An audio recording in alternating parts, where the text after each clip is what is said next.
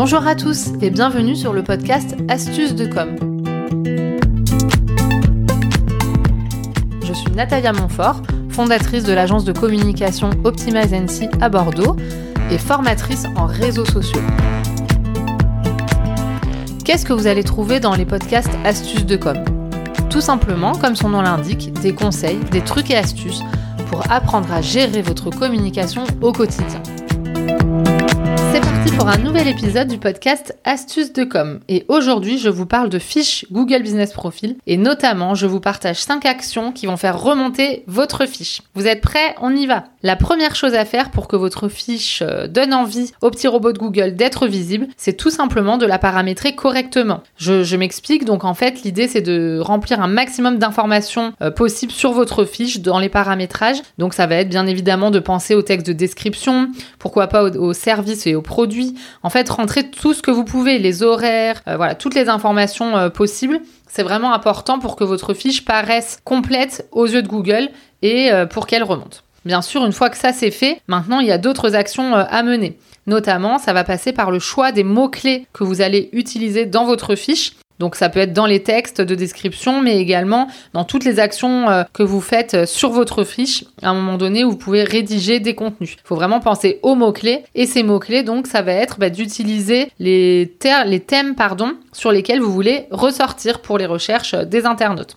Donc réfléchissez-y, c'est très très important. Une fois que vous avez fait donc tous ces paramétrages en pensant bien sûr à vos mots-clés dans les textes utilisés, vous avez trois actions du quotidien à mener. Donc premièrement, c'est de mettre euh, à jour régulièrement votre galerie photo. Donc bien sûr, vous avez déjà une base de photos que vous avez mis au départ et l'idée, ça va être de compléter cette galerie en rajoutant des photos régulièrement.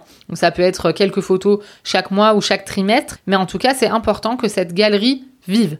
Au niveau des photos que vous pouvez euh, rajouter, donc ça peut être bien sûr des photos de vous, ou de votre équipe, euh, en train de travailler, euh, voilà, ça peut être vous en train d'animer une conférence si vous animez des conférences. Il faut essayer, voilà, d'humaniser vos photos. Ensuite, ça peut être des photos de vos locaux. Et après, pourquoi pas, éventuellement, des photos de banque d'images, mais il faut pas non plus que ça fasse trop inhumain. Il faut quand même garder le côté humain. Donc ça peut être par exemple pour quelqu'un qui fait du yoga ou qui est dans le bien-être, on peut facilement trouver des jolies photos d'ambiance avec des photos libres de droit en ligne.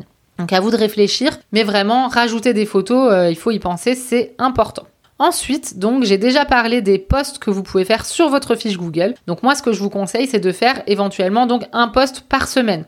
De cette manière, votre fiche vit régulièrement. À chaque fois que vous faites un post, vous allez encore euh, rajouter des textes avec des mots-clés. Et ça, c'est vraiment une action clé pour faire ressortir votre fiche et vous démarquer de vos concurrents puisqu'il y a beaucoup d'entreprises et de professionnels qui ne font pas de posts sur leur fiche. Donc si vous le faites, vous avez plus de chances de ressortir. Donc une fois que vous pensez à faire euh, vos posts, donc ça il faut essayer de s'y tenir. Ce qui va compter, euh, j'ai gardé le meilleur pour la fin, c'est bien entendu les avis. Plus vous arriverez à obtenir euh, d'avis réguliers, et mieux ça sera pour le développement de votre fiche. Donc bien évidemment, vous essayez de pas tricher, donc demander des avis vraiment à vos clients pour qu'ils puissent partager leur expérience, mais vous pouvez également demander des avis à des partenaires, des prescripteurs, des professionnels qui vous recommandent parce que eux aussi peuvent témoigner de votre grand Ces avis, euh, le plus simple, c'est en fait de mettre en place un process pour pouvoir obtenir régulièrement de nouveaux avis, puisque c'est ce qui compte à la fois pour que les petits robots soient contents et aient envie de faire remonter votre fiche,